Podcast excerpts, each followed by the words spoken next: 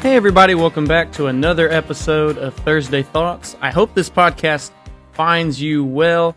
It's great to be back. I am sorry for the delay in getting back and recording after the holiday break, but I'm I'm I'm gonna get back to it starting this week consistently, and we're gonna finish out season three of Thursday Thoughts. And so I'm I'm, I'm grateful for your patience and your willingness to wait on me to get back on track. I guess we've had a lot of stuff going on with uh, obviously the holiday stuff, a lot of church things going on, and plus obviously Estella being pregnant adds a whole lot to the mix too. But I want to thank you guys for for tuning in, and I appreciate your your patience. And let's get started. So we've been talking about during this season. It's been a little bit, but we've been talking about culture, right? How where you know our mission as Christians, should we choose to accept it, is to be lights in this world, to be examples, right? We talked about where do we fit in this culture, um, kind of how do we how do we deal with culture. We've talked about some things like that. We've talked about the culture in our homes, schools a little bit, church, uh, culture in our churches, and just our personal Christian culture, right? Your personal culture, right? We've talked about a few of these different things, and so uh, today, today's podcast will be a shorter one, um, but I just want it to be kind of a transition point in our season and kind of talk about the direction we're going to go. And so we've kind of been topical in our conversations talking about, you know, culture in specific areas. We're still going to be talking about culture, but I want us today to talk about how we as Christians change our culture. And I say change is in, you know, like the world won't change. The the world and its desires are always going to be sinful. But as Christians, as people of God, as people who go to church and people who value faith, you know, what what can we do to change our local communities? What can we do what can we do to change our local culture? Um we're going to talk a little bit about that today and I'm going to kind of leave leave us on today's podcast will end on kind of telling us what direction we're going to go and i think the best way what we can look at to learn how to be a difference in the world because the reality is as christians you know especially this day and age at least according to the mass media it would seem that we're still that, that we're like a minority that christians there aren't a whole lot of christians left and stuff like that we know that's not necessarily true but that agendas have a way to you know, make things seem one way when they're really not. You know, if you just watch the news and listen to the media, you'd think there's nothing good that ever happens in the world. But we know that's not true. A lot of good does happen. But anyway, I'm I'm I'm going on. How do we as Christians, you know, we may not be able to just change the world and like change how the world operates and stuff like that and change how people view things, but we can stand out and be a difference and be an example and we can change maybe our communities maybe your local hometown church maybe your friend group maybe your workplace maybe you know whatever it is that you want to change. You know you think about the culture in a certain place. You know i think that's really what we have to do. You know if we we can't be too big in our vision as christians like yes we want to change the world but you can't change the world if you don't change the culture around you first. You can't change the culture of the world if you don't change how you look at scripture. You can't change the world if you don't change how you and your family study the Bible, how you and your friends look at the Bible and live your life. You can't you can't basically you can't go and sprint a marathon before you learn to walk right? You know you it takes steps. And so we're not going to be able to change the world if we can't change the communities around us. And so that's what we're going to kind of talk a little bit about today and transition in this season of thursday thoughts. And we're going to talk about how do we change our communities? How do we change the world around us? Not necessarily the whole world but the world around us our our miniature worlds and our lives. How do we change that? And so I'm, I, I can't remember if I mentioned this in earlier episodes or not. I can't remember, and I don't have all the notes in front of me. So, uh, but in Deuteronomy chapter 6, uh, when Moses has told the people the great commandments, right? He's told them the greatest commandment, and he tells them that, you know, you'll love the Lord your God, And these words that I command you today will be on your hearts, and you shall teach them diligently to your children, and shall talk of them when you sit in your house, when you walk by the way, when you lie down, and when you rise. You shall bind them as a sign on your hand, and they shall be as frontlets between your eyes. You shall write them on the doorposts of your house and on your gates. And Moses goes on again to just repeat all these things and say basically, if you follow these, the Lord will bless you. If you don't, you know, God will punish you. Um, I mentioned this in particular. I just wanted to briefly mention this one again if I have talked about it because for those of us who are parents, for those of us who have families, for those of us who at least have influence on younger minds and younger ears, it's important that we teach them in the way that they, that they should go and that we teach them the words of God, the commandments of God, his holy scriptures and that we and that we talk about the Bible and like that. We talk about it in all these different places we go when we're walking around the way, when we're lying down at night, when we raise up in the morning. You know, we bind them as a sign on our hand where you always see it and you always think about it. It shall be as frontlets between your eyes. It's like it's always there. That's the idea that Moses that Moses is teaching the Israelites here is that you need to know this command. It needs the the greatest commandment, you know, to love the Lord your God with all your heart, soul, and mind, and strength, and all that stuff that needs to be on your heart always. And that's what Moses is talking about, right? You shall love the Lord your God with all your heart, with all your soul, with all your might. And these words I command to you shall be on your heart. And if that word is on your heart, you'll talk about it everywhere you go. You'll be an example everywhere you go. You'll teach people about that commandment everywhere you go. And more importantly than teach them, you'll show them what it looks like. And that is what I want us that that is what I believe is the most efficient and effective way to change the world around you because anybody can say something. Anybody can state that they believe this or that they think this but saying you believe or do think something versus doing said thing are two completely different things. Excuse me. I've been telling laser that you know people can say they love you all day long.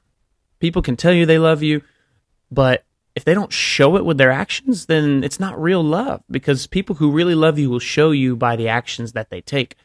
Uh, I, and the example I usually give to him is that I'll be like, you know, if I just told you I loved you but didn't feed you, take care of you, be nice to you, uh, so on and so forth, would it would I would it really would my words really mean anything? Would I would does, do I actually love you if I don't do that? And he's like, well, no. And I'm like, you're right. I said, I tell you I love you, and then I show you because I, I feed you, I, I'm nice to you, I give you candy and toys and things like that, and I, you know, we do fun things together.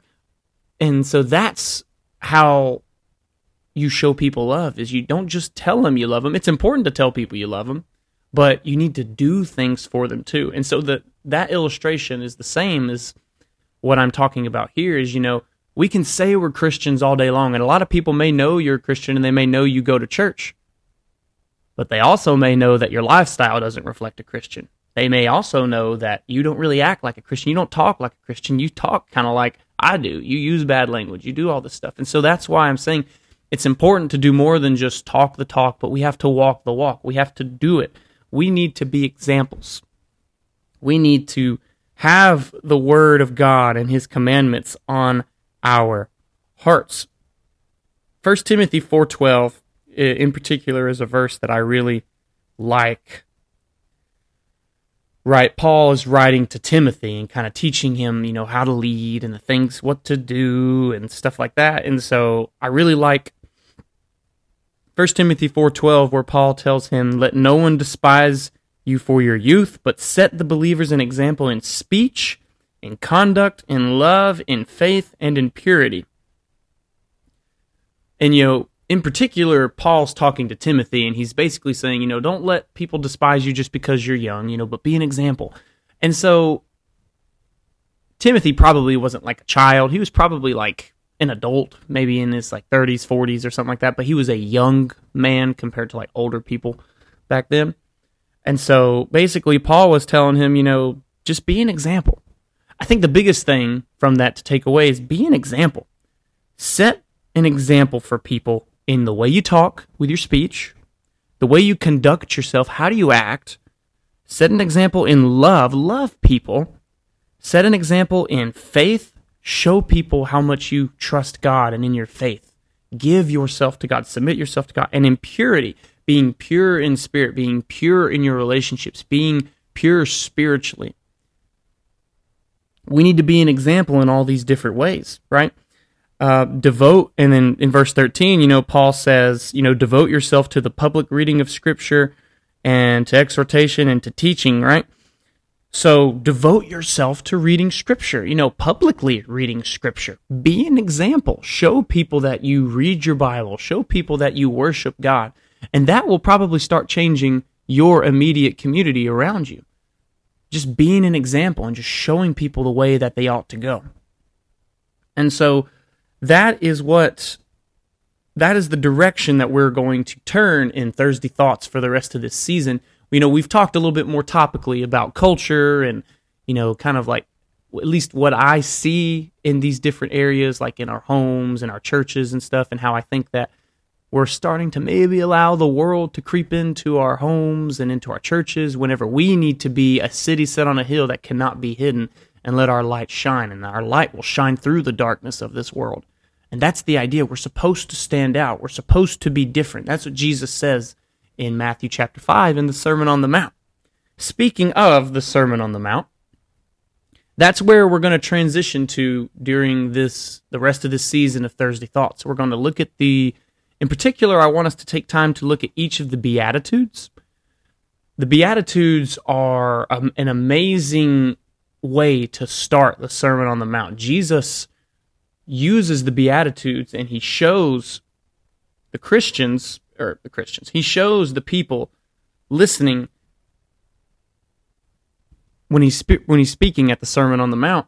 He, he uses these super countercultural teachings like that were so different from their day and age, you know, about they were basically almost backwards, like upside down, this upside down way of thinking. That's what Jesus brought to these people. Really, the whole Sermon on the Mount was just this shock to the current culture and this shock to the current trends and showing people that it's not really the way God wants you to live. God wants this. And so, as Christians, if we're going to learn how to be an example and how to stand out and how to look different and how to change the world around us, we need to look at and examine the Sermon on the Mount. So we're going to start in particular with the Beatitudes, and we'll work through some some other uh, teachings from the Sermon on the Mount. But I just think learning about that and then applying the lessons from the Sermon on the Mount to our lives is probably the best way to change our culture because you can preach the gospel to people all day long, but people need to see it in action too. And I think that's the biggest thing about evangelism that the church is mission is missing these days. It's not that people understand the gospel message. They understand that Jesus came here to live and die for us and that he's the son of God. Like and that's the good news. I think people understand that. But people don't see it in action enough. People outside of the body of Christ. And so we as Christians need to do a better job of remembering that we need to be an example. We need to have the word of God on our hearts and as people with influence on our younger kids, the way you begin by influencing your community and changing the culture, influence these kids. Teach these kids the truth, and then they'll grow up and they won't depart from it, and they'll be strong and rooted in their faith. And then they'll do it with their kids, and so on and so forth. You establish a line of believing Christians. And then what we read from 1 Timothy 4:12 in in verse 13, you know, be devoted to scripture, exhort people and be an example in how you talk, how you conduct yourself, in your love, in your faith, and in your purity. Be an example in all these different things because that's what people will see. Not only will you set an example for people in the community and people around you, you'll set an example for the church. You'll set an example for maybe Christians who need eh, someone to look up to. You can be that person that people look up to. And so, how do we change this world? How do we change the culture of this world and get people back to loving God? Well, I think you start small. Start in your home, start in your friend group, start in your workplace, start at your church, start in your local communities, in your local towns, wherever you are. That's the idea. If if we can change one small community at a time, one home at a time, and put God back in the home instead of all this sinful stuff that the world's trying to put in our homes and teach our kids and we teach them truth, I think we'll start seeing the world change a little bit. Because I know there's still a lot of good out there versus the bad. I know there's a lot of Christians out there. The question is, are we going to continue to be in the shadows or are we going to get back up on the hill and be that city that's set on a hill that cannot be hidden and stand out and change the world and shine our lights into the darkness? What are we going to do? So I hope you join us next week as we begin our look into the Sermon on the Mount at the Beatitudes, and we'll look at Jesus' countercultural teachings and what they mean for our lives. Thank you guys. God bless.